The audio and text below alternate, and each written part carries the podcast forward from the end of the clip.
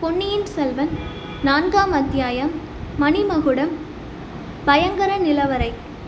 பிளத்வாரத்துக்குள் நுழைந்த வந்தியத்தேவன் சில படிகள் இறங்கிச் சென்றான். பிறகு சமதரையாக இருந்தது.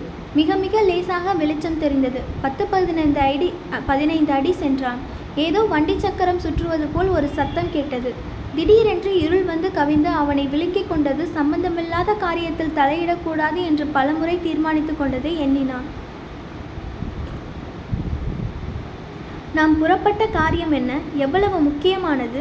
அதை விடுத்து இப்போது இந்த பாதாள சுரங்க வழியில் பிரவேசித்தோமே. இது எங்கே கொண்டு போய் சேர்க்குமோ என்னமோ? அங்கே என்னென்ன வகை அபாயங்கள் காத்திருக்குமோ? என்ன அறிவீனமான காரியத்தில் இறங்கினோம்? நம்முடைய அவசர புத்தி நம்மை விட்டு எப்போது போகப் போகிறது? இந்த எண்ணங்கள் அவன் கால்களின் வேகத்தை குறைத்தன. திரும்பி போய்விடலாம் என்று எண்ணி வந்த வழியே திரும்பினான். படிகள் தட்டுப்பட்டன. ஆனால் மேலே துவாரத்தை காணவில்லை. தடவி தடவி பார்த்தான் பயனில்லை. யாரோ மேலிருந்து துவாரத்தை மூடியிருக்க வேண்டும். வந்தியத்தேவனுக்கு வியர்த்து விறுவிறுத்து விட்டது. மேலும் பரபரப்புடன் மூடப்பட்ட துவாரத்தை திறப்பதற்கு முயன்றான். இதற்குள் எங்கேயோ வெகு தூரத்தில் யாரோ பேசும் குரல் கேட்டது போல் இருந்தது. வேறு வேறு குரல்கள் கேட்டன. ஒருவேளை அவனை எங்கிருந்து புலத்வாரத்தில் பிரவேசித்தானோ அந்த ஐயனார் கோவில் வாசலில் மனிதர்கள் பேசும் குரலாகவும் இருக்கலாம். இடும்பன்காரி யாரையோ எதிர்பார்த்துதானே விளக்கு போட்டான். அவர்கள் வந்திருக்கலாம். இது உண்மையாகுமானால் அவன் அச்சமயம் பிளத்வாரத்தை திறக்க வழி கண்டுபிடித்து வெளியேறுதல் பெரும் தவறாக முடியலாம். அவர்கள் எத்தனை நேரம் அங்கு உட்கார்ந்து பேசிக் கொண்டிருப்பார்களோ தெரியாது. இடும்பன்காரியின் கூட்டாளிகளான ரவிதாசன் முதலிய சதிகாரர்களானால் சதிகாரர்களானால் நெடுநேரம் பேசிக் கொண்டிருக்கக்கூடும். அவர்கள் எதற்காக இங்கே கூடியிருக்கிறார்கள்? என்ன பேசுகிறார்கள்? என்ன சதி செய்கிறார்கள்? இதையெல்லாம் அந்த வீர வைஷ்ணவன் கவனித்துக் கொள்வான். நாம் இங்கே மூச்சு முட்டும்படி உடம்பில் வியர்த்து கொட்டும்படி நின்று காத்திருப்பதைக் காட்டிலும் மேலே கொஞ்ச தூரம் போய் பார்ப்பதே நல்லது. துணிந்து இறங்கியது இறங்கியாகிவிட்டது. இந்த சுரங்க வழி எங்கேதான் போகிறது என்பதை கண்டுபிடிப்பது மேலல்லவா? இவ்வாறு முடிவு கட்டிக்கொண்டு வந்தியத்தேவன் பின்வைத்த காலை மறுபடியும் முன்வைத்து நடந்து செல்லத் தொடங்கினான். கீழே சமதரை என்றாலும் முண்டும் முரடுமாக இருந்தது.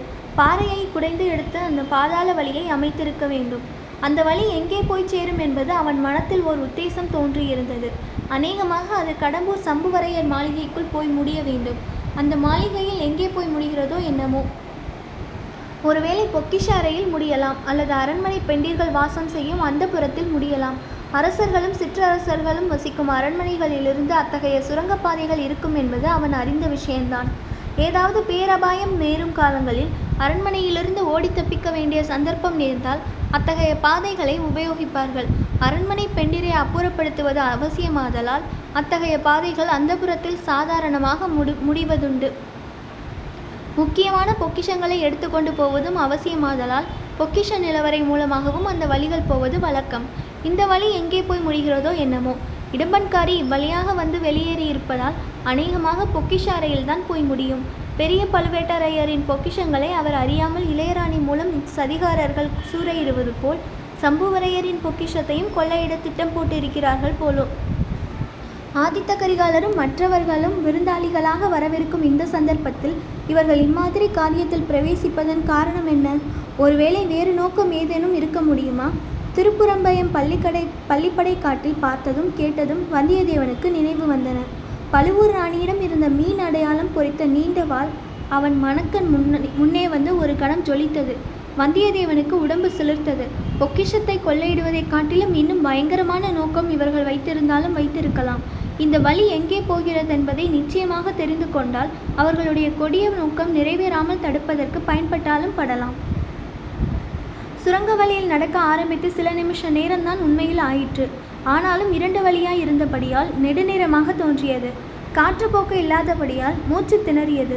மேலும் உயர்த்து கொட்டியது. அய்யனார் கோவிலிலிருந்து கடம்பூர் மாளிகை எவ்வளவு தூரம் என்று எண்ணிய போது அவனுக்கு முதலில் மலைப்பாய் இருந்தது. ஆனால் மறுபடியும் யோசித்தான். மாளிகையின் முன்வாசலிலிருந்து வளைந்தும் சுற்றியும் சென்ற தெருக்களின் வழியாகவும் பின்னர் காட்டுப்பாதைகளின் வழியாகவும் வந்தபடியால் அவ்வளவு தூரமாக தெரிந்தது. அரண்மனையின் பின்பகுதியில் இருந்து நேர் வழியாக வந்தால் ஐயனார் கோவில் அவ்வளவு தூரத்தில் இராது. வில்லிலிருந்து அம்பு விட்டால் போய் விழக்கூடிய தூரம்தான் இருக்கும். அது உண்மையானால் இதற்குள் அரண்மனை வெளிமதிலை அவன் நெருங்கி வந்திருக்க வேண்டுமே. ஆம் அப்படித்தான்.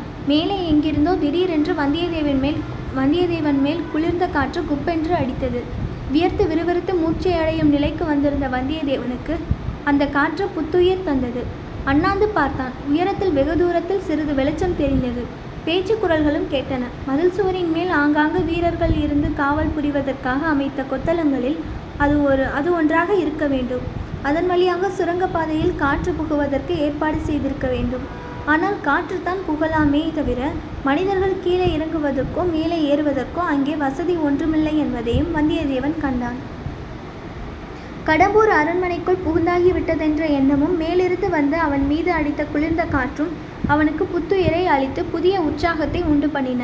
சுரங்கப்பாதை போய் சேரும் இடம் இனி சமீபத்திலே தான் இருக்கும். அது பொக்கிஷ நிலவரையாய் இருக்குமா? பெரிய பழுவேட்டரையரைப் போல் சம்புவரையரும் ஏராளமான முத்தும் பவளமும் ரத்தினமும் வைரமும் தங்க நாணயங்களும் சேர்த்து வைத்திருப்பாரா? அங்கே பார்த்தது போல் இங்கேயும் அந்த ஐஸ்வர்ய குவியல்களுக்கிடையில் செத்த மனிதனின் எலும்புக்கூடு கிடைக்குமா? தங்க நாணயங்களின் பேரில் சிலந்தி வலை கட்டியிருக்குமா?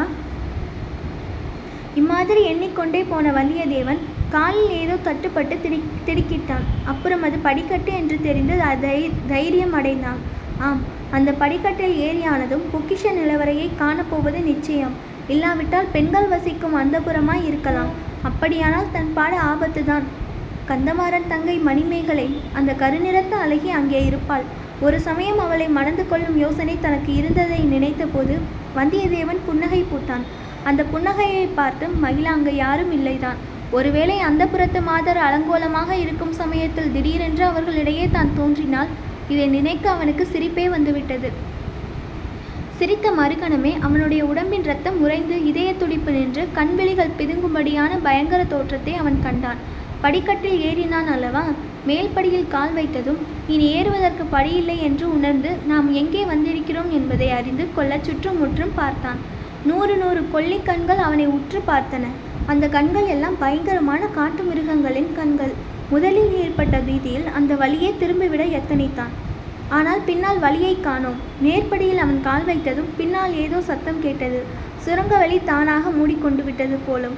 ஆனால் இது என்ன கோர பயங்கரம்? இவ்வளவு காட்டு மிருகங்களும் தனக்காக இங்கே காத்திருக்கின்றனவே. வேங்கை புலிகள் சிறுத்தைகள் சிங்கங்கள் கரடிகள் காட்டு எருமைகள் ஓநாய்கள் நரிகள் காண்டாமிருகங்கள் அதோ இரண்டு யானைகள் எல்லாம் தன் மீது பாய்வதற்கல்லவா ஆயத்தமாக இருக்கின்றன? ஏன் இன்னும் பாயவில்லை? அதோ அவ்வளவு பிரம்மாண்டமான பருந்து. ஐயோ அந்த ராட்சத ஆந்தை ஆள் விளங்கி வவ்வாள். தான் காண்பது கனவா அல்லது இது என்ன? இங்கே ஒரு முதலை கிடக்கிறதே. வாயை பிளந்து கொண்டு கோரமான பற்களை காட்டிக்கொண்டு கிடக்கிறதே. முதலை தண்ணீரில் அல்லவா இருக்கும்? இது வெறுந்தரை அல்லவா? காட்டு மிருகங்களுக்கு மத்தியில் இந்த முதலை எப்படி வந்தது? அம்மா பிழைத்தேன் என்று வாய்விட்டு கூறினான் வந்தியத்தேவன். தன்னை சூழ்ந்திருந்த அந்த மிருகங்கள் எல்லாம் உயிர் உள்ள மிருகங்கள் அல்லவென்பதை உணர்ந்தான். சம்புவரையர் குலத்தார் வேட்டை பிரியர்கள் என்று கந்தமாறன் கூறியிருந்தது நினைவு வந்தது. அந்த வம்சத்தினர் வேட்டையாடி கொன்ற மிருகங்களில் சிலவற்றின் தோலை பதன்படுத்தி உள்ளே பஞ்சும் வைக்கோலும் அடைத்து உயிர் விலங்குகளைப் போல் வைத்திருக்கும் வேட்டை மண்டபம் ஒன்று அந்த மாளிகையில் உண்டு என்று கந்தமாறன் கூறியதும் நினைவு வந்தது. அந்த வேட்டை மண்டபத்துள் இப்போது தான் இருப்பதை வந்தியத்தேவன் அறிந்து கொண்டான். ஆயினும் முதலில் ஏற்பட்ட பீதியினால் உண்டான உடம்பு நடுக்கம் நிற்பதற்கு சிறிது நேரம் ஆயிற்று. பின்னர் ஒவ்வொரு மிருகமாக அருகில் சென்று பார்த்தான். தொட்டு பார்த்தான் அசைத்து பார்த்தான் மிதித்தும் பார்த்தான். அந்த மிருகங்களுக்கு உயிர் இல்லை என்பதை நிச்சயமாக தெரிந்து கொண்டான். பின்னர் என்ன செய்வதென்று யோசித்தான். வந்த வழி தானாக மூடிக்கொண்டு விட்டது. அதை மறுபடியும் கண்டுபிடித்து கொண்டு வந்த வழியே செல்வதா? அல்லது இந்த பயங்கர மண்டபம் கடம்பூர் மாளிகையில் எந்த பகுதியில் இருக்கிறது என்று கண்டுபிடிப்பதா? வேறு எந்த அறைக்குள்ளேனும் இங்கிருந்து வழி போகிறதா என்று கண்டுபிடிக்கும் முயற்சியில் இறங்குவதா? சுவர்களில் எங்கேயாவது கதவு இருக்கிறதா என்று பார்த்து கொண்டு சுற்றி சுற்றி வந்தான். வெளிப்படையாக தெரியும் கதவு ஒன்றும் இல்லை. சுவர்களை எல்லாம் தொட்டு பார்த்து கொண்டும் தட்டி பார்த்து கொண்டும் வந்தான். ஒன்றும் பயன்படவில்லை. நேரமாக ஆக வந்தியத்தேவனுக்கு கோபம் அதிகமாகி வந்தது.